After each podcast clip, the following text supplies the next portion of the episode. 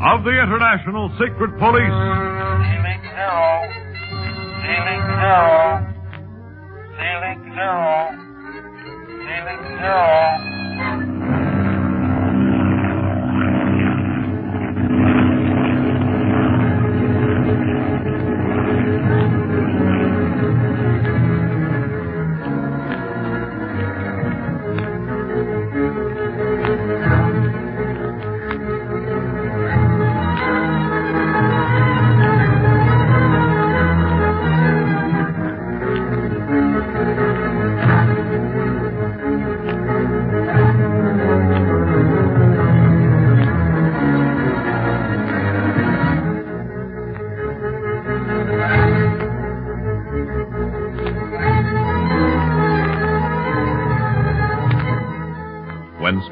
Clint, and Chief Tipo go to the mysterious house of Paul Mounier on a supposedly friendly visit, they are really searching for Barney, who they feel sure the octopus has kidnapped.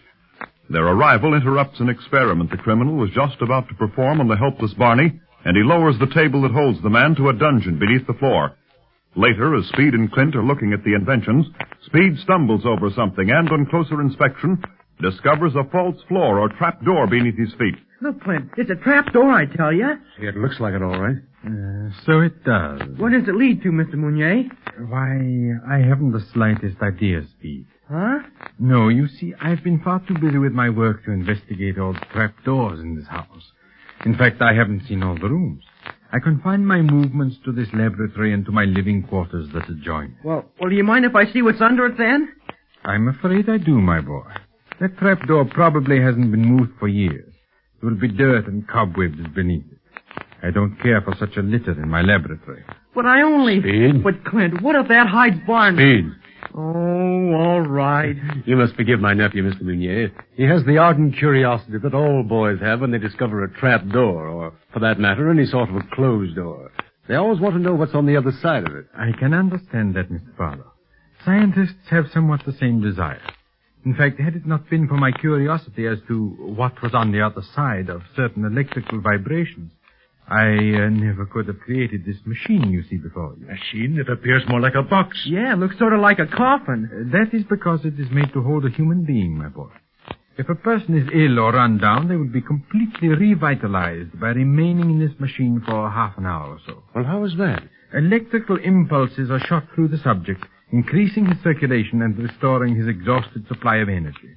I know that it is successful, for I have often taken the treatment when I have been overworked, and I come out of it completely rested. Why, that is wonderful. Well, I should say so, Chief Tipo. There have been times when I could have used this energizing invention of Mr. Munier's very nicely. I see. Say, Clint, look at this shortwave setup. Looks like you could reach Mars with this outfit. It is powerful, Speed, but not as powerful as it will be someday.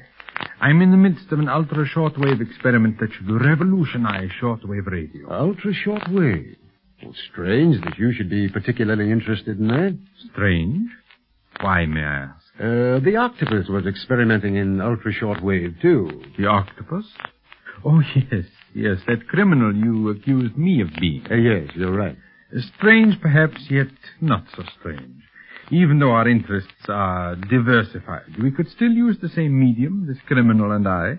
One for evil, uh, one for good. Mm-hmm, true. Huh. Wonder what Barney would say to that.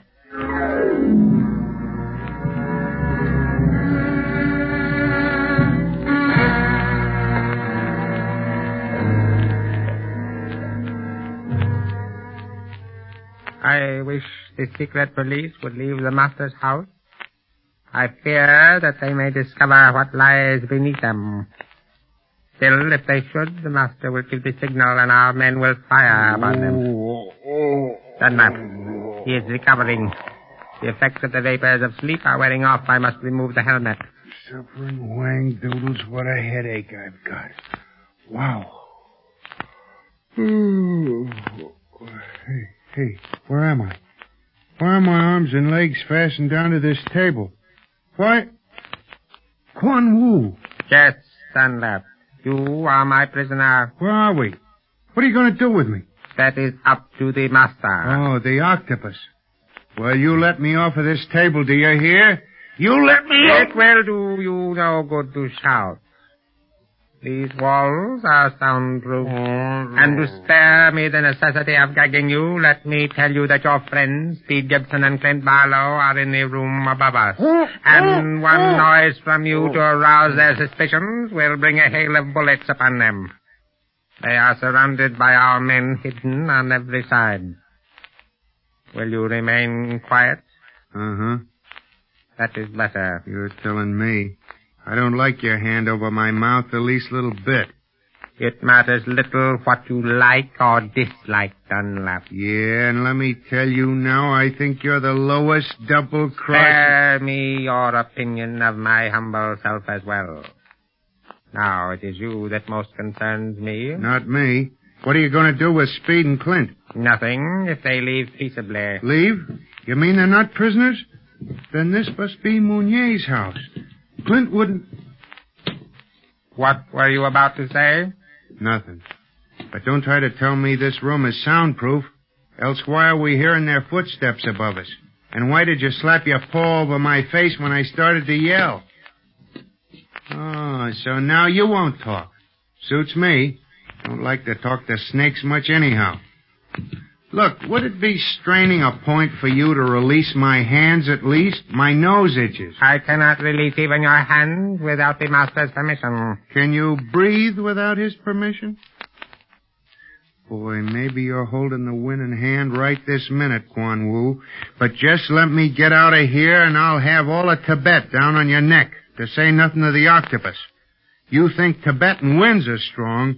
Wait till they get word you're who you are instead of who you pretend to be. They'll blow you higher than any wind you ever saw. And what makes you so sure that you are going to get out of here? Yeah, I... Huh? Well, that is a thought. Yes, indeed. Yeah, guess I've reached the end of the trail.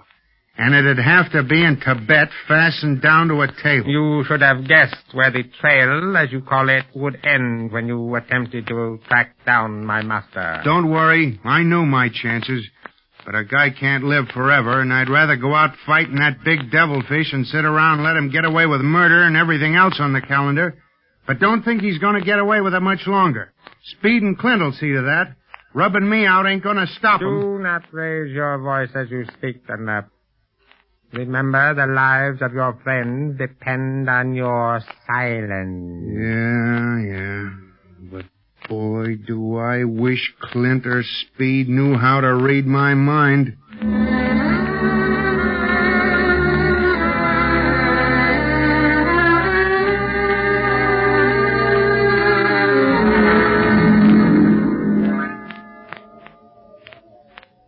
Has all been highly interesting, Mr. Meunier, and thank you for showing us your laboratory. You are more than welcome, Mr. Barlow. But I don't think your nephew was so interested in my inventions as he was in that uh, trap door he chanced upon. Sure I was, Mr. Mounier. But I'd give anything to explore this house of yours.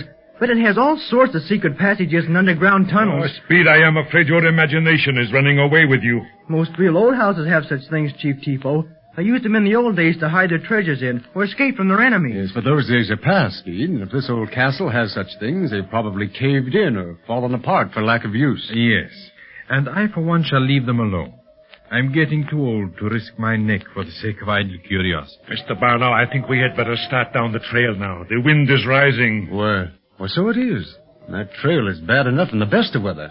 I don't want to risk it in a high wind. Uh, no one likes to be abroad in the pass of the Iron Dagger at the hour of the winds. By the way, Mr. Mounier, why do they call it the Pass of the Iron Dagger? Why, uh, I believe the name came from an old legend, Speed. Somewhere in this pass is an ancient iron dagger such as the first pioneers from Mongolia and China used when they came to this part of Asia. It was plunged into the face of a cliff, supposedly near this very house. But no one has seen it for many, many years. What's the story about the dagger? I'm afraid you will have to learn that from some superstitious Tibetan speed. I have no more time for their legends than I have for secret trapdoors. Oh. Well, we must go now, Speed. And thank you again, Miss Meunier, for allowing us to see your laboratory. You are most welcome. And now that a more friendly relation has been established between us, Mr. Barlow, Let us see that nothing disrupts it, huh? Why, of course. Are you ready, Chief Tipo? And speed? Yes. You bet, Clint. I shall see you to the door since uh, none of my servants seem to be about. We've never seen any servants here. Seems funny not to in such a big house. Ah, yes, yes. They have orders to keep out of my way, Speed. As you must know by now, I am a little eccentric. I cannot stand having eyes watching me when I am working on my experiment. Why, of course. Well, here we are at the door. Button up your coat, Speed, or the wind will take it off of you. Okay. well, goodbye, Goodbye, Mr. Goodbye, Mounier. Mr. Goodbye. Mounier. Goodbye, Mr. alive. Mounier. Go ahead. Goodbye. Thank you.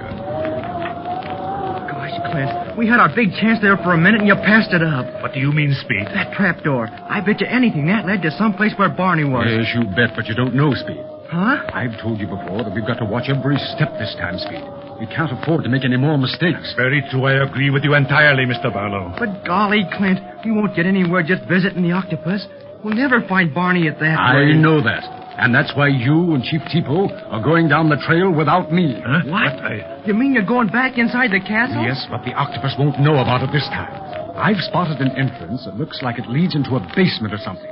I'm going in through that. Uh, but it is broad daylight, Mr. Barlow. What if someone should see you? I don't think they will.